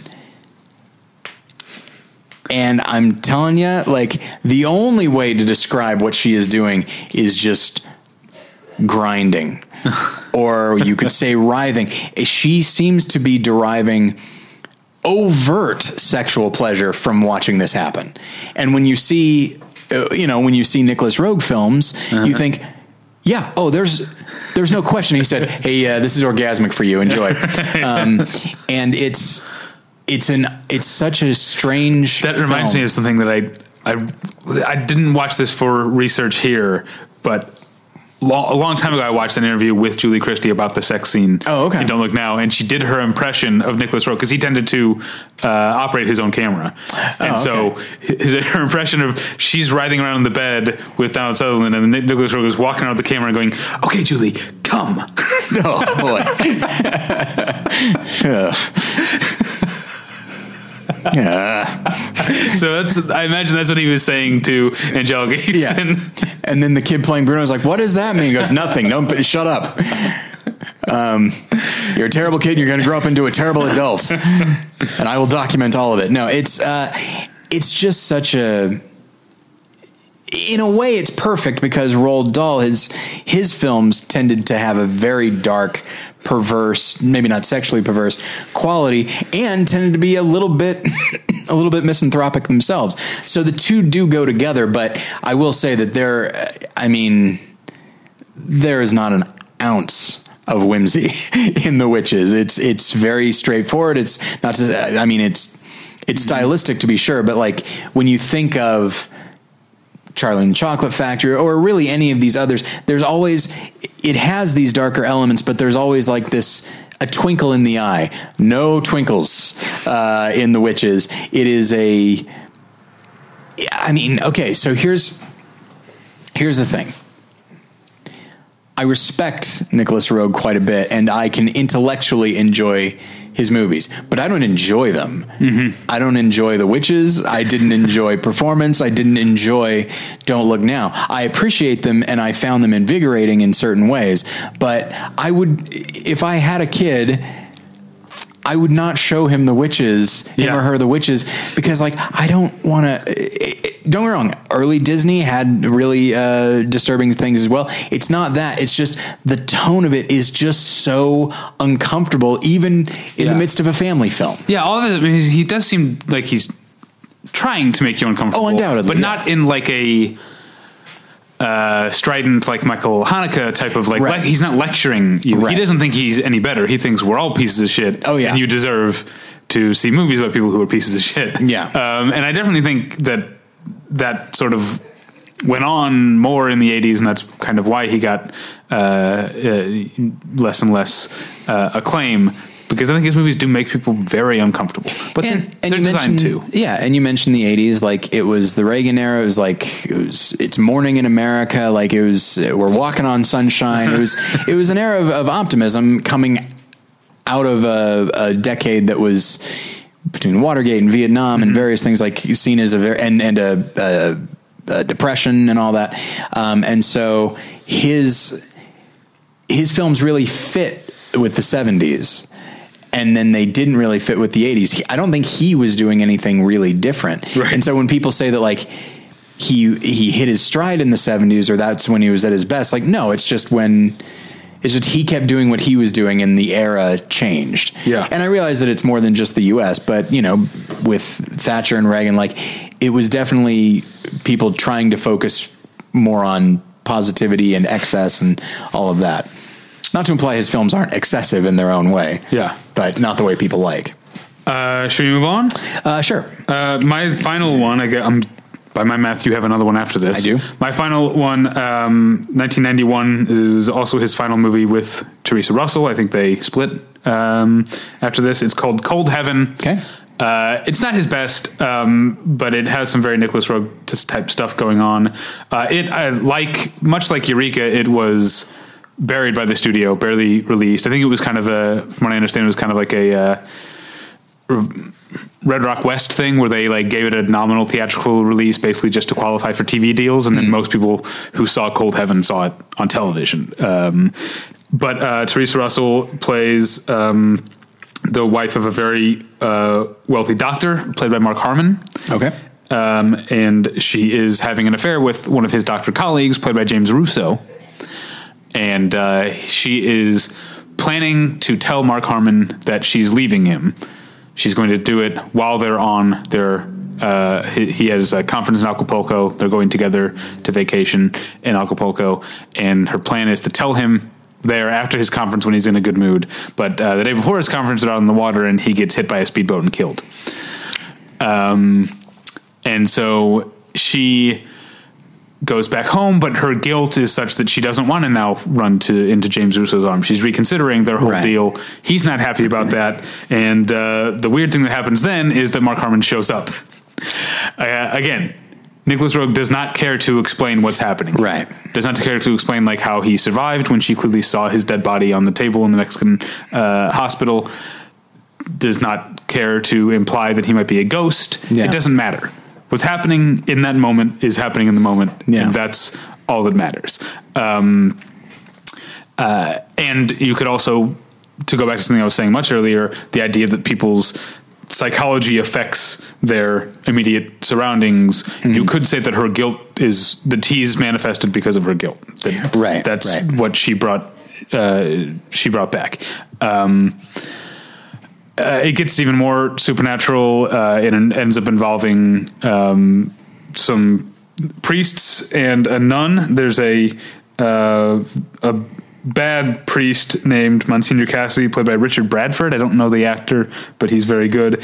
Uh, but then the good, kind priest is played by your boy, Yeah. Will Patton, uh, and the kindly nun is played by the great Talia Shire. Um, and so yeah, it goes to some very very weird supernatural places after that.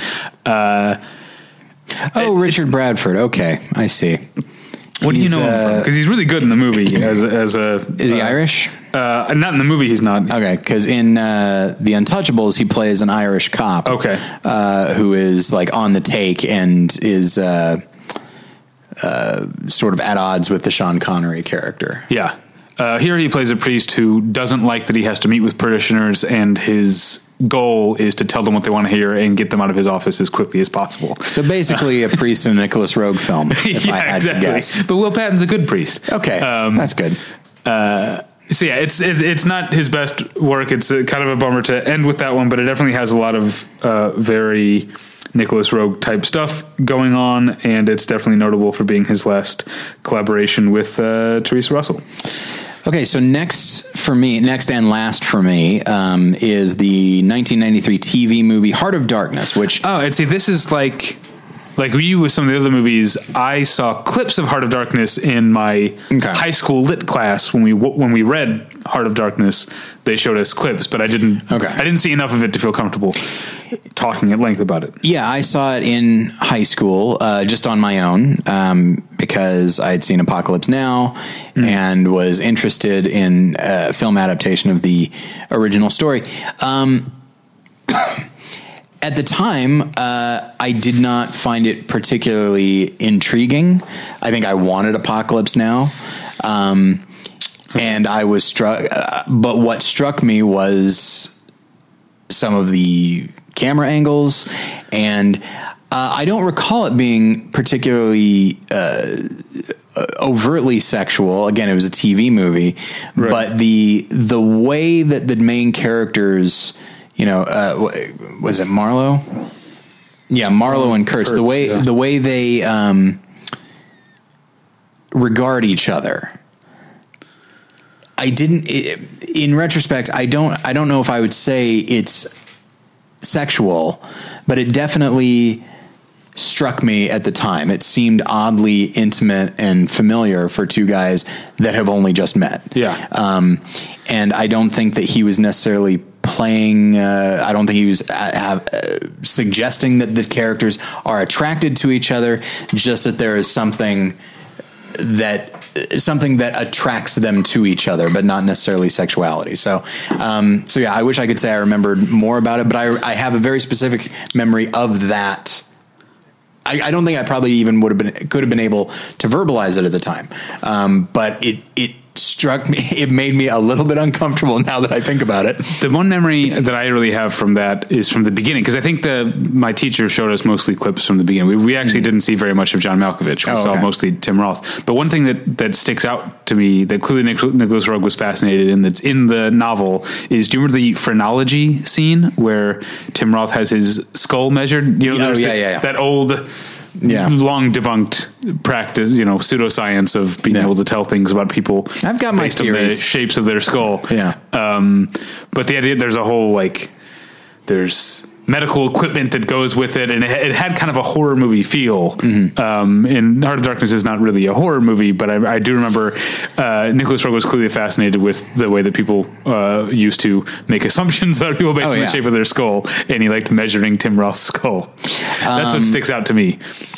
And then also just a, a note. Um, James Fox is is in the film. I, Oh. I have no memory of him in it, but looking at the at the cast right now, it's like, all right, so he decided to come back and work with Nicolas Roeg, Yeah. even though Roeg drove him into the arms of God.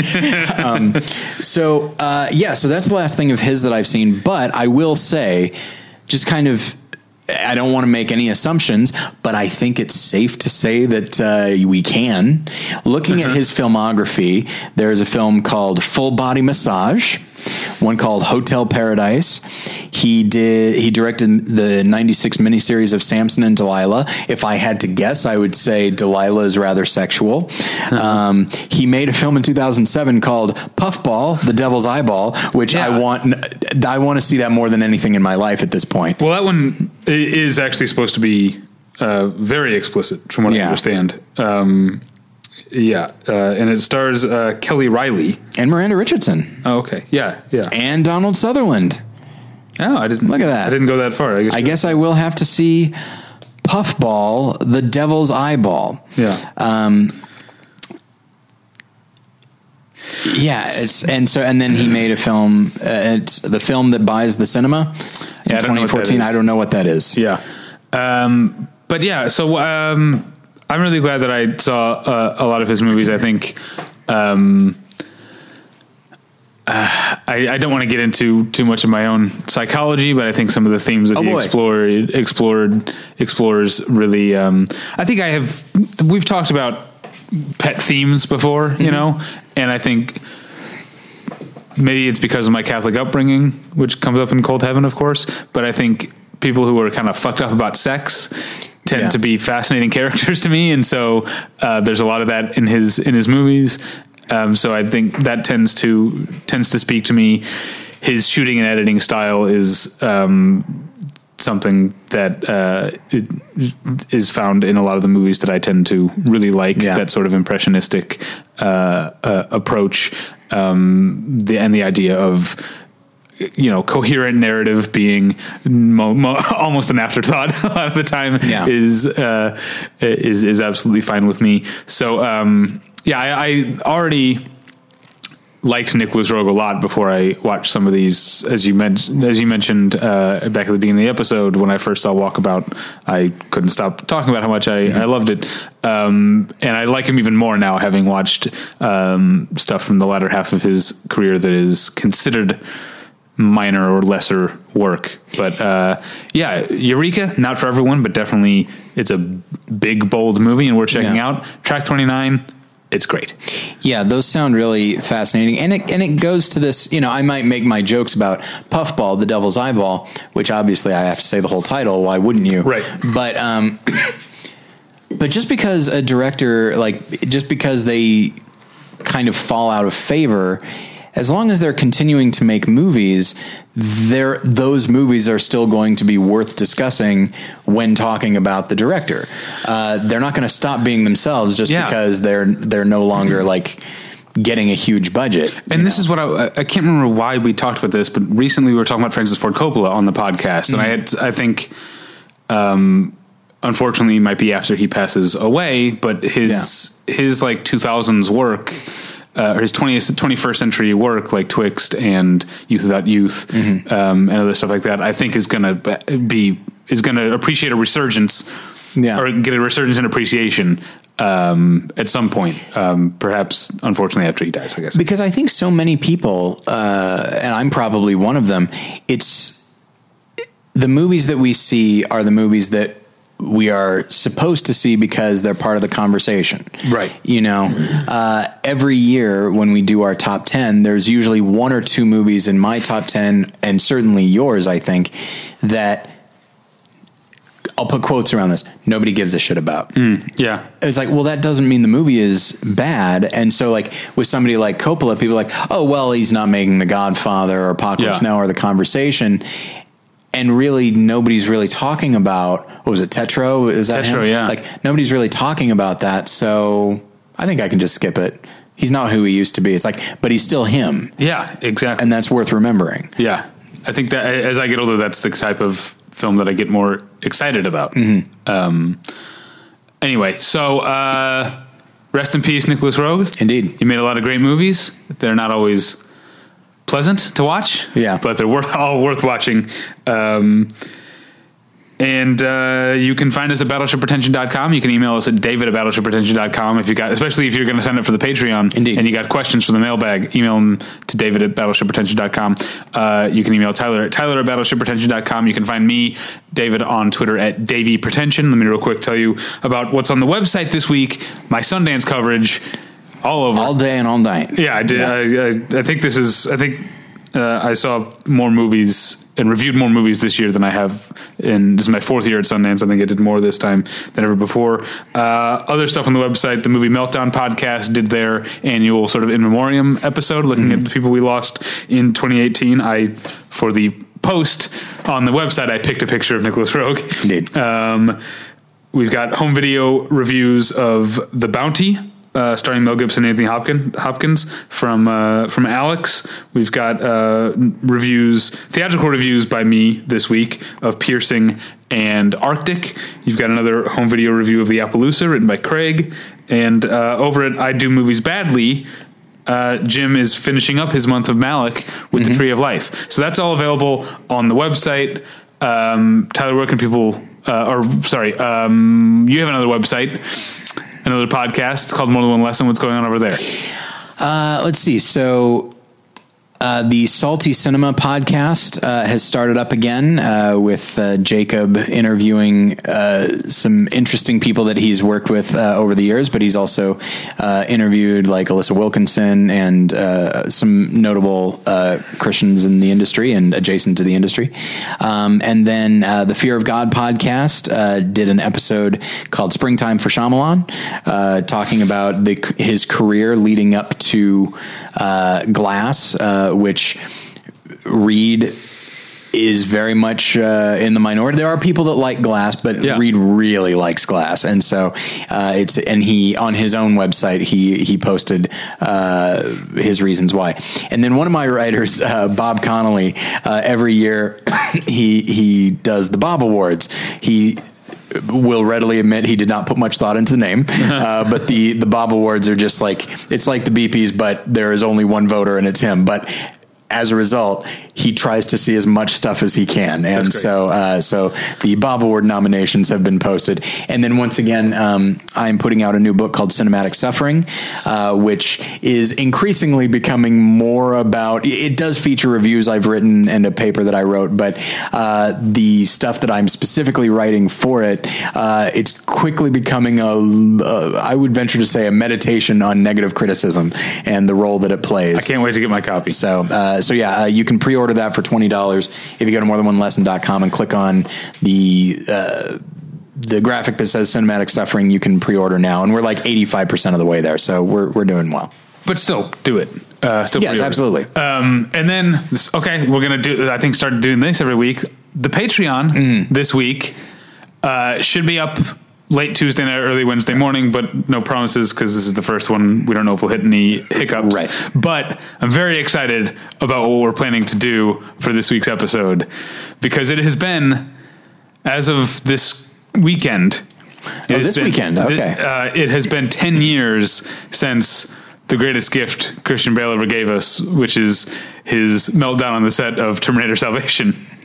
Um, and so we are going to do a line by line analysis, close reading of the Christian Bale uh, Terminator Salvation meltdown. I feel like you may have lost some sales here, David. I feel like I- we should have sprung that on them and not used it as a selling point. No, I think it's a it's definitely a selling point. I would I would sign up for someone's Patreon for here to hear that. But I do like love that that rant a little bit disproportionately somehow somehow. Indeed. Um, but uh, that's what we're going to kick off with. Um, we're gonna have lots of fun stuff on the Patreon. So uh, yeah, patreon.com slash battleship pretension. Uh, thanks for listening. We'll catch you next time. Bye. Bye.